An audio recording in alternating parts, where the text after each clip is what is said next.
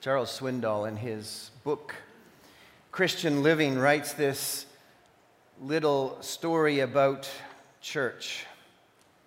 A typical American family was driving home from church one Sunday.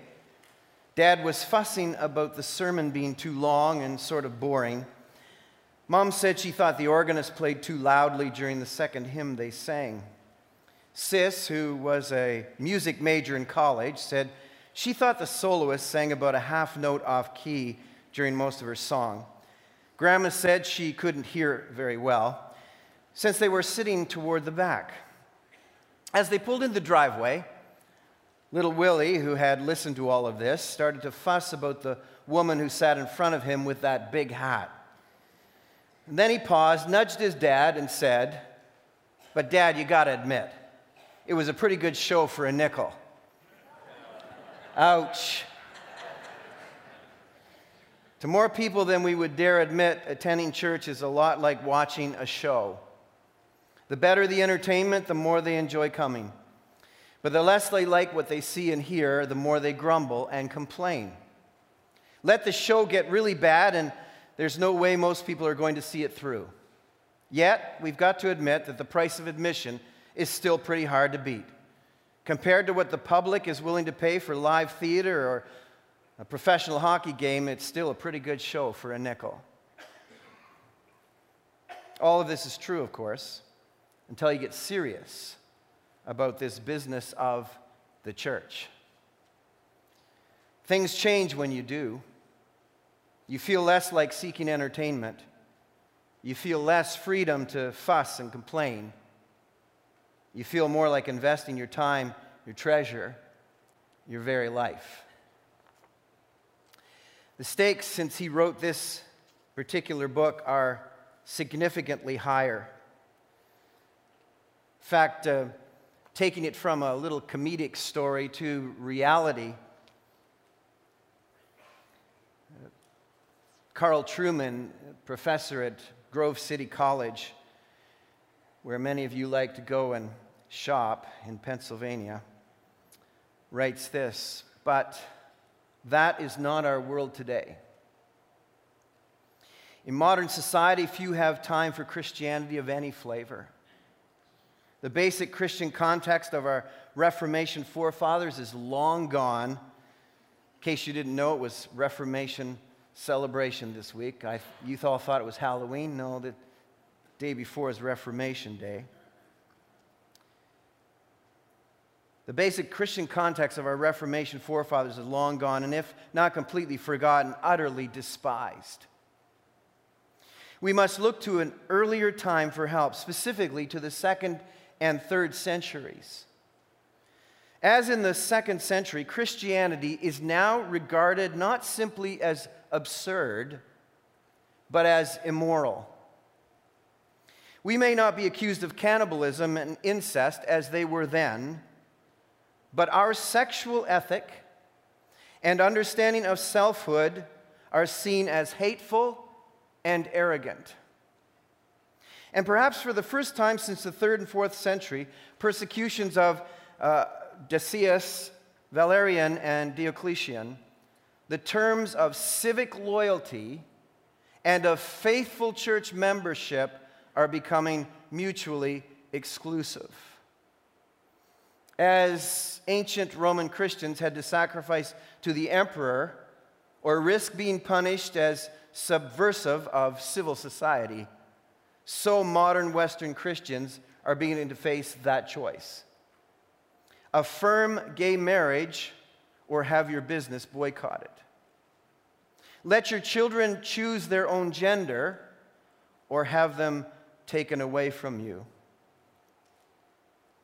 Maybe we are not quite that far there yet. He writes from America. We are that far now in Canada. But we are too close for comfort and complacency. So, in this brief time we have this morning, in our study on discipleship, discipleship essentials, we turn to the church. And in a few moments, we're going to try and,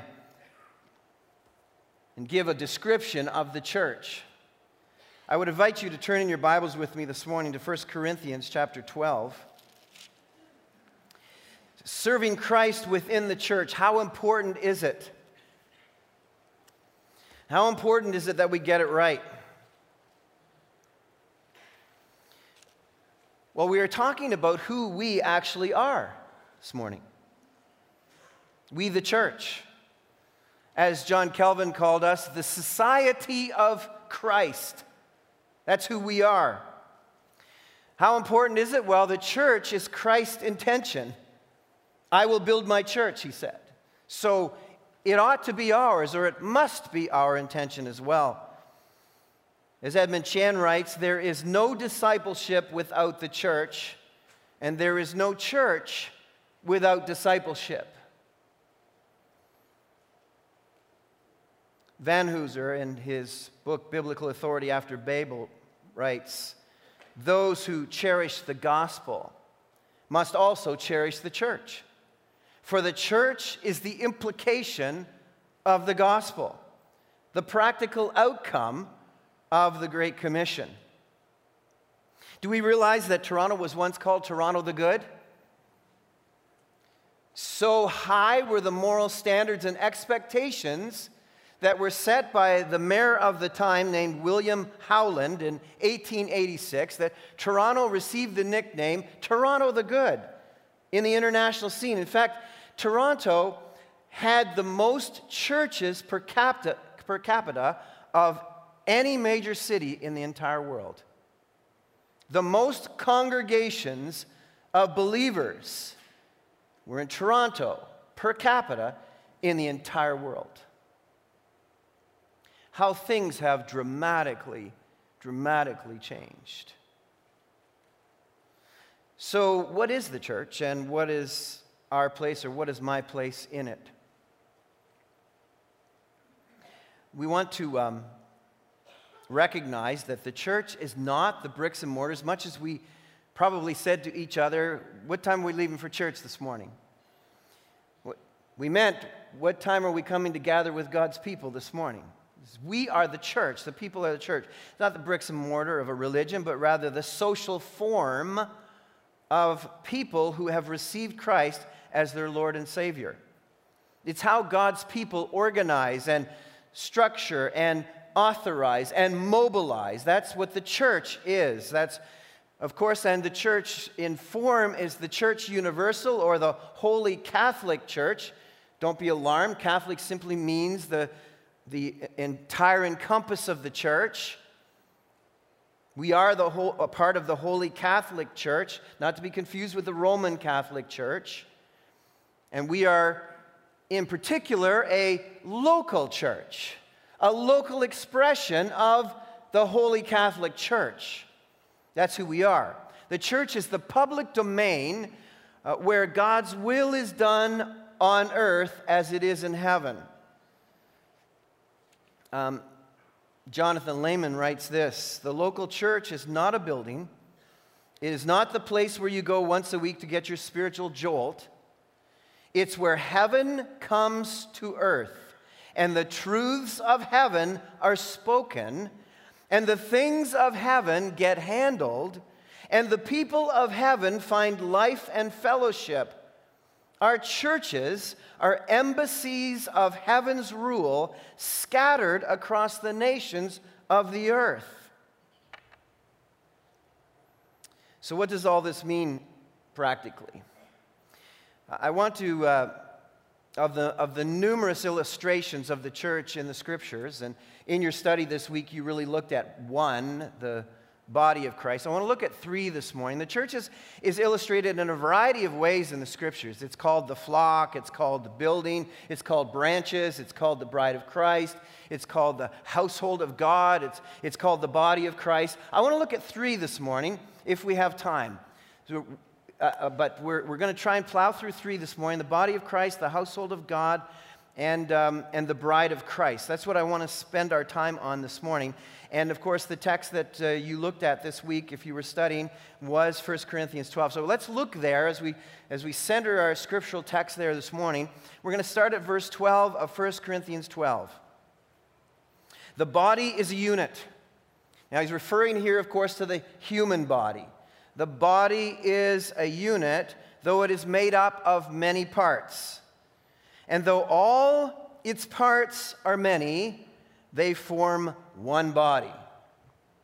So it is with Christ, or literally Christ's body, literally the church.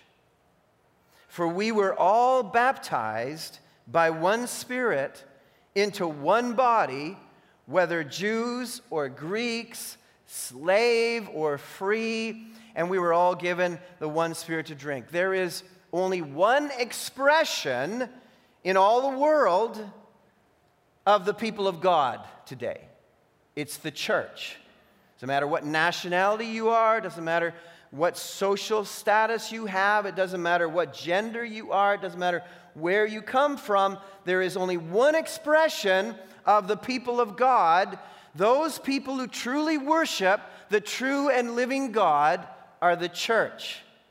No other institution, no other organization, no other gathering, no other nationality, no other anything, no other special interest, nothing can represent the people of God. Only the church is the people of God. Now, the body is not made up of one part, but of many. This is referring now to all the different individuals who make up the church. If the foot should say, Because I am not a hand, I do not belong to the body, it would not for that reason cease to be part of the body. And if the ear should say, Because I am not an eye, I do not belong to the body, it would not for that reason cease to be part of the body. If the whole body were an eye, where would the sense of hearing be? If the whole body were an ear, where would the sense of smell be? But in fact, God has arranged the parts in the body, listen, every one of them, just as He wanted them to be. You are exactly who God wants you to be. You are exactly where God wants you to be.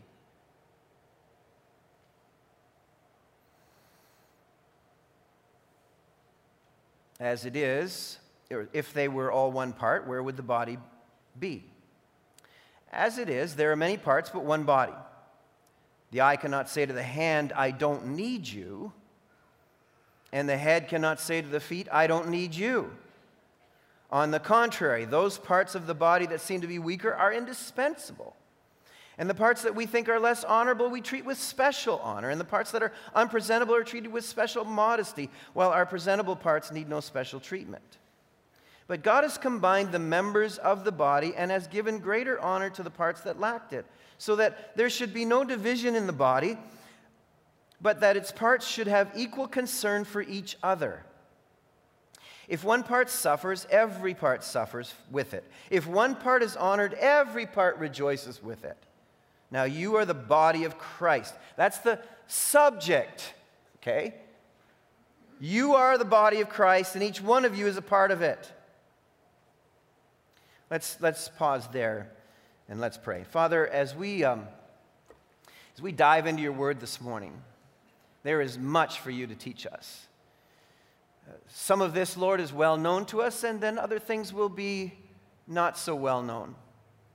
And I pray, Father, that you will direct us, direct our hearts, help us to be responsive, help us to, to um, yield and be inclined, Lord, to respond in obedience to what we learn. Set aside former prejudices, former preferences, former ideas, former teachings that may not come in line with your texts of Scripture. And let us make ourselves and our thinking and our hearts available to what the Holy Spirit of God wants to do in our lives today. I pray in Jesus' name. Amen. The church is the body of Christ. Now, the context, of course, chapter 10 and 11 are referencing unity versus disunity. So, Paul launches into this hey, guys, there should be no reason for you to be in disunity. You all need each other. You all, you all bring to the table something very strategic and important, just as God wanted you. He placed you where He placed you. He gave you what He wanted you to have so that you would benefit the body of Christ. All of you matter. Nobody doesn't matter. there is this whole concept of what the Holy Spirit has done. And in the church, this amazing, the, the, first couple of verses that we launched out in here tell us how we actually became part of the body of Christ. That we are, in fact, the residents of the Holy Spirit here on earth. This is how Christ continues to operate and function on earth through his body, the church. The church is one body with many parts, baptized by one Spirit and given one Spirit to drink. Baptized by one Spirit. This is how you came to be connected to Jesus Christ. The Holy Spirit baptized you into the body of Christ. The absolute necessity to be called a Christian is that you are indwelt by the presence of the Holy Spirit, or you were baptized by the Spirit and baptized into the Spirit. You were immersed in the Spirit, and the Spirit immersed you into the body of Christ, into Christ. That's how you came to be in the body of Christ. That's the amazing reality of what has been done here. One body working with one cause placed in by the Spirit. Water is your, your part of confirming the deal. The Holy Spirit baptized you into the body. You, having been baptized into the body of Christ, go through the waters of bapti- baptism to declare and confirm that you have been baptized by Christ or by the Holy Spirit into the body of Christ. We've been given one spirit to drink in chapter 10 of 1 Corinthians. It talks about the Israel was wandering around the wilderness and they were given that, that rock that, that, that gave them water, which was Christ. As in the Old Testament, so in the New Testament. And this diverse contribution in union with Christ. There is no gift that everyone must have in order to demonstrate that they are in the body of Christ. We are given different gifts. Are all apostles? Are all prophets? Are all teachers? Do all work miracles? Do all have gifts of healing? Do all speak in tongues? Do all interpret? The answer is no. They're all different. People have different gifts, a gift or different gifts. So you contribute to the body. The church is the theater of the gospel showing off reconciliation. That's what we do. That's what we do here. That's what we do in the world, wherever we are. We demonstrate to the world something very, very unique. We show them what coming to know Jesus Christ looks like. At least we should. We must. We're empowered by the Spirit of God to do that.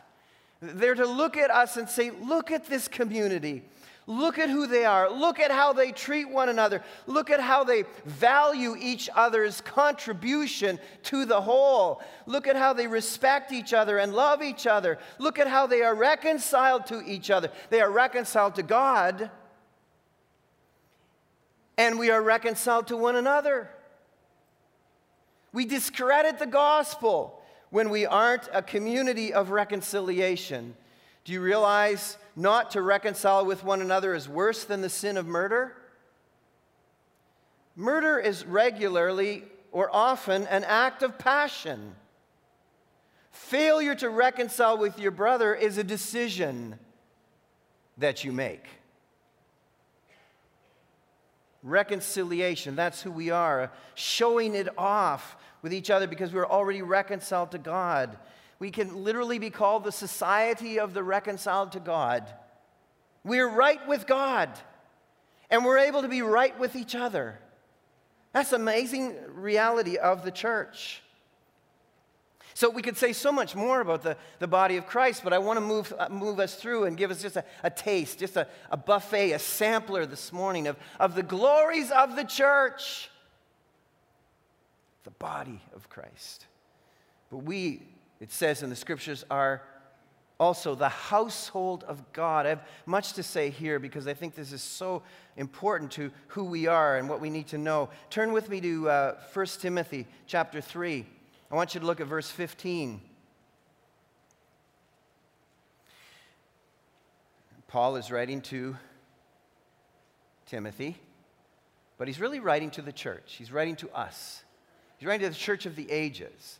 He's kind of hoping we'll eavesdrop in on what he is teaching Timothy and that we will learn the things that, that we're to learn as a church.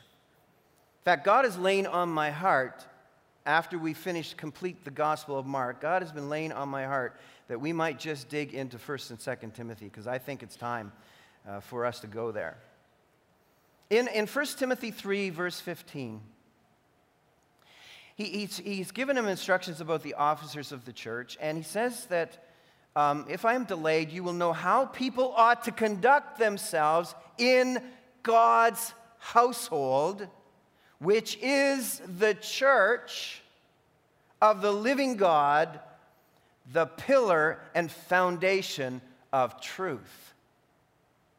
We are the household of God. Now, I know often we say this thing like, hey, we're going to the house of God. Hopefully, again, you're not thinking, of, it's, it's a right term, but hopefully you're not thinking about bricks and mortar. This thing that stands at 300 Roslyn Road when we all leave is not the house of God. It's just a place where the house of God meets. But we are the household of God. We are the household of God, the church of the living God, the pillar and foundation of the truth. Now, this really emphasizes for us our organization, our purpose, our structure. The uh, church, in terms of body of Christ, emphasize unity and connection. How are we connected to each other? And why are we to be in unity? This talks about structure, authority, purpose, organization how you ought to conduct yourselves, in other words. Now, um, we would have little trouble doing this well if, in fact, our homes, our households, were organized in a design that is biblical. And having said that, it's important for me when we think, when God calls us the household, He is, keep in mind, these are illustrations so humans can understand great God concepts. So He uses human illustrations to illustrate great God concepts. So, the church is an expression of God's creative design in structure and order and organization and authority. We are to model to the world what the house should look like the house called the church and the house of people. Houses households. The household of the church is to model households in creation. Now, that helps us to organize our own homes and to understand how to interpret the scriptures. When we are referencing organization, structure, authority, Flip over a few pages in your Bible to first or second Peter. Follows James. Second Peter. Sorry, I mean First Peter. First Peter 2. Because this tells us what the household is made up of. This household we have. Verse 5. Well, let's start at verse 4 because it's such a beautiful verse. As you come to him, meaning Jesus, the living stone, rejected by men but chosen by God, and precious to him, you also, like living stones, are being built into a spiritual house. See that? To be a holy priesthood, offering spiritual sacrifices acceptable to God through Jesus Christ.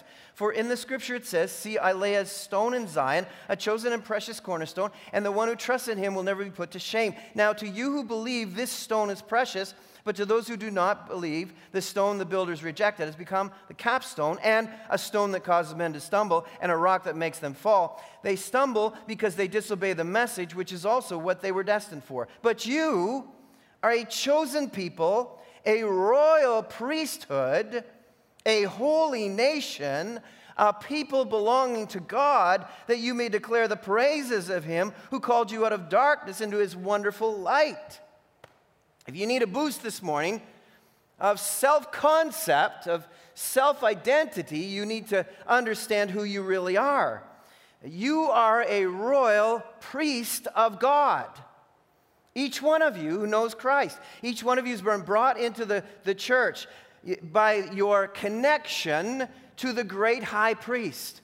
We are a royal priesthood because he is the king. And we are priests of the King of Kings. In fact, in Revelation chapter 1, we are actually called priest kings. We'll get to that in a few moments. We are priest kings, and he is the King of all kings. So we are in this household called priests of the King of Kings, priest kings of the King, priest kings of the King of Kings, which is the end purpose of your salvation. That you would be a royal priesthood, a holy nation. We are a holy nation within the nation of Canada. In fact, this local expression here of the church at 300 Roslyn is a nation. We ourselves are a nation. We are answerable only to our king. We are priests of the King of Kings. We all hold the office, every one of you are officers of the household of God. Every one of you. Every one of you are equal officers of the household of God, regardless of race, regardless of social standing, regardless of gender. You are all equal officers of the household of God as priest kings of the household. To declare the praises of the king. We're all supposed to get on Kanye West's bus and travel around and say that Jesus is king. Really? I hope that dude is saved because he is doing the right things right now. This is what the church is called to do and be running around the nation of Canada declaring that Jesus is King, that Jesus is Lord to the glory of God. That's what we're called to do. And we are consecrated into our role. Consecrated means declared sacred declared in the service of God through baptism. First, you were anointed by the Holy Spirit of God and baptized into Christ, into the body of Christ. And then your responsibility was to respond by being baptized by immersion as a believer, declaring who you are. Your consecration to the royal priesthood is through baptism. Baptism by immersion is the obedient response to your status in the household as priests and kings. This, um, fact, that's why you aren't admitted into the church until you are baptized. Because it is the act of, of taking, identifying your name with Christ's name. You are taking upon yourself in baptism the name of Christ, identifying with him. So you were anointed as priest kings when the Holy Spirit came upon you and baptized you into the family of God, you are consecrated as priest kings upon your baptism. That's why in the New Testament, salvation and baptism were linked very closely together. There wasn't this separation of the two to the degree that we have allowed the practice. So I'm, I'm, I'm reminding you that in the New Testament, there are no priest kings who were unbaptized, except, because I know there's keeners out there, except who? Huh? The thief on the cross. And as I look out here this morning, I see no one pinned to a cross and unable to be baptized. I'm not begging you to be baptized. But if you know the Lord, if you've been anointed by the Holy Spirit and baptized into the family of God,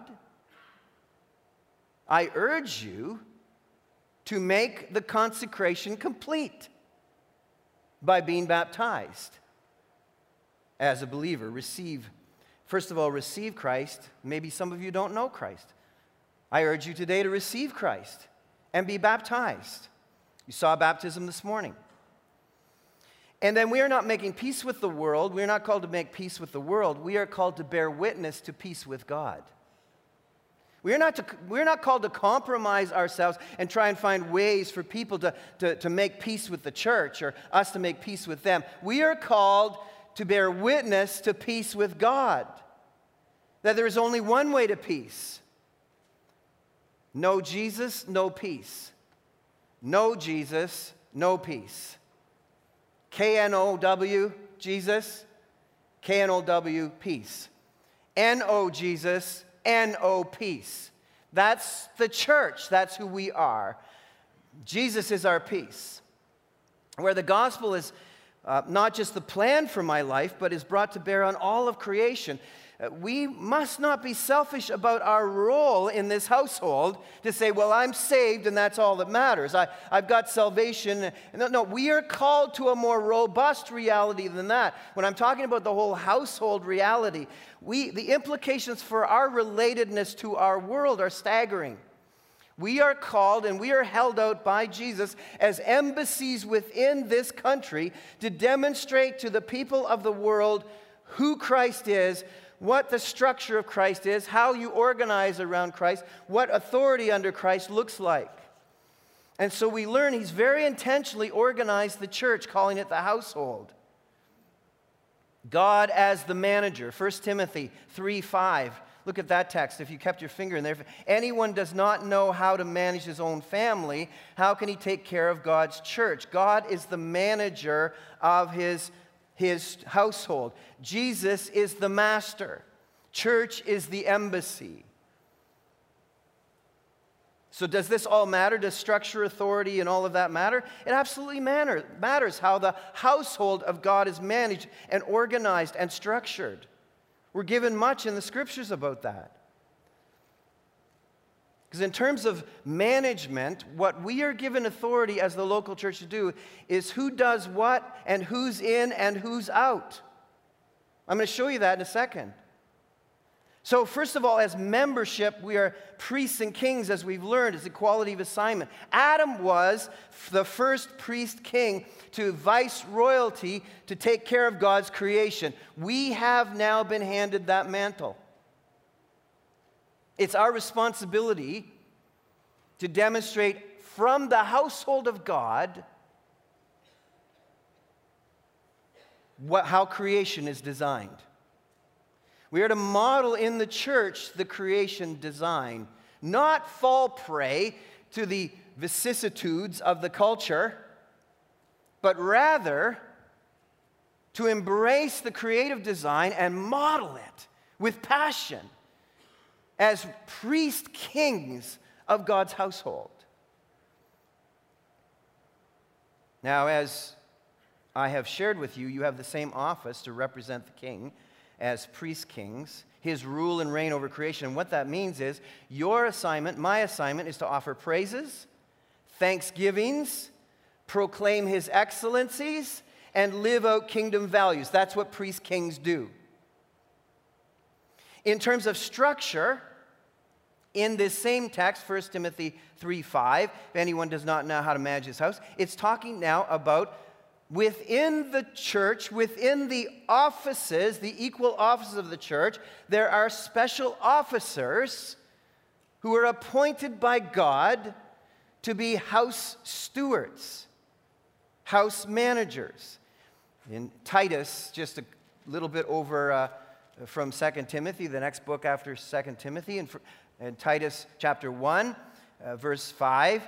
The reason I left you in Crete, Paul writes, was that you might straighten out what was left unfinished and appoint elders or pastors, another term for that, in every town as I directed you. An elder must be blameless, the husband uh, of but one wife, a man whose children uh, believe and are not open to the charge of being wild and disobedient, since an overseer is entrusted with God's work, or literally a steward, he must be blameless. And it goes on to say this God's particular steward. So the structure within the church is, is that from within the priest king officers of the church, some would be called to oversee the keeping of kingdom values and responsibility for that kind of leadership. Church fathers, as Mary Kassian calls them, and it is gender specific because it is entrenched in the creative design of a household whereby the husband is the head of the wife, as Christ is the head of the church,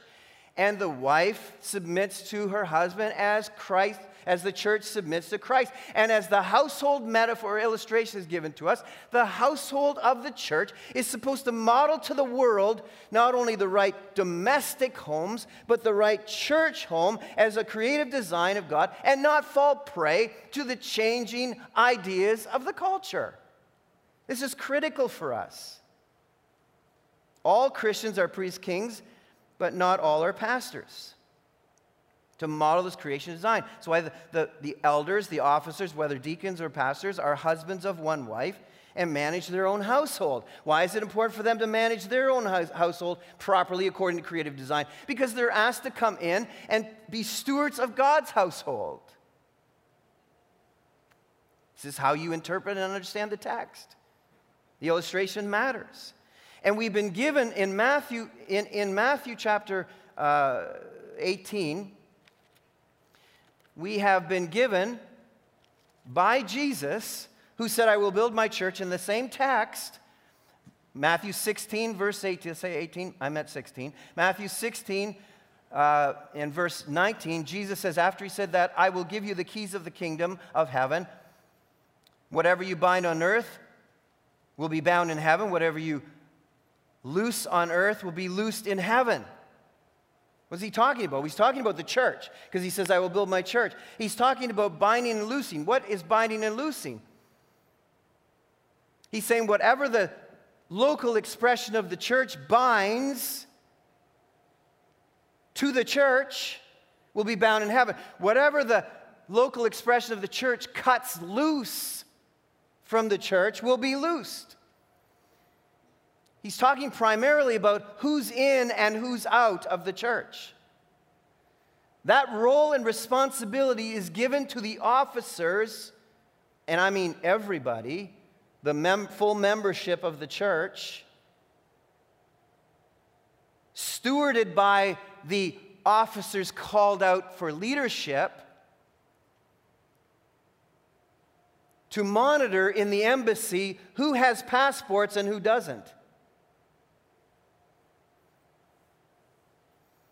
So, baptism, the Lord's table, become those ceremonial events whereby the keys of the kingdom are demonstrated. Who's in, who's out. So, um, it's not therefore, baptism and the Lord's table are not a private affair. They are, they are expected ceremony of the church where the priests and kings gather to celebrate what the Lord has done. Now, as you know, in embassies, embassies don't make someone a citizen, they simply confirm the citizenship. So it is with the church. We don't make people saved or placed in the kingdom of God. No, not at all. That's what the Holy Spirit does. But like the embassy, we confirm through baptism and the Lord's table who is in the body of Christ, in the household of God, in the bride of Christ. The church is the bride of Christ, expresses his love. Let me just say very quickly it tells us how much Christ loves his church. He views us in the illustration of a passionate bridegroom for his bride, and how much we are called to love him, and how, how important we are to him. We are the bride of the Lamb of God. There are a few things that offend me. But when people start criticizing the church, I get very, very offended. Because the church is Jesus' bride. If you criticize my bride, I get extremely offended. Why would we think Jesus thinks it's okay for us to criticize his bride? So there you have it Jesus' body, Jesus' house, Jesus' bride. Think about these things. Think deeply about these things. Think carefully about these things. To the degree that we are in unity with one another,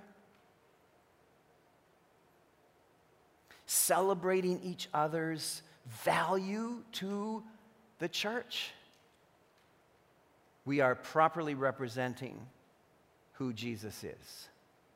To the degree that we practice in our organizational structure, administration, uh, author- authority, the church, the same as the household in creation design, we are modeling to the world the wisdom of God in creation to the degree that we fall prey to the modern ideas that culture has to dis- disestablish the family, we join in the disarray.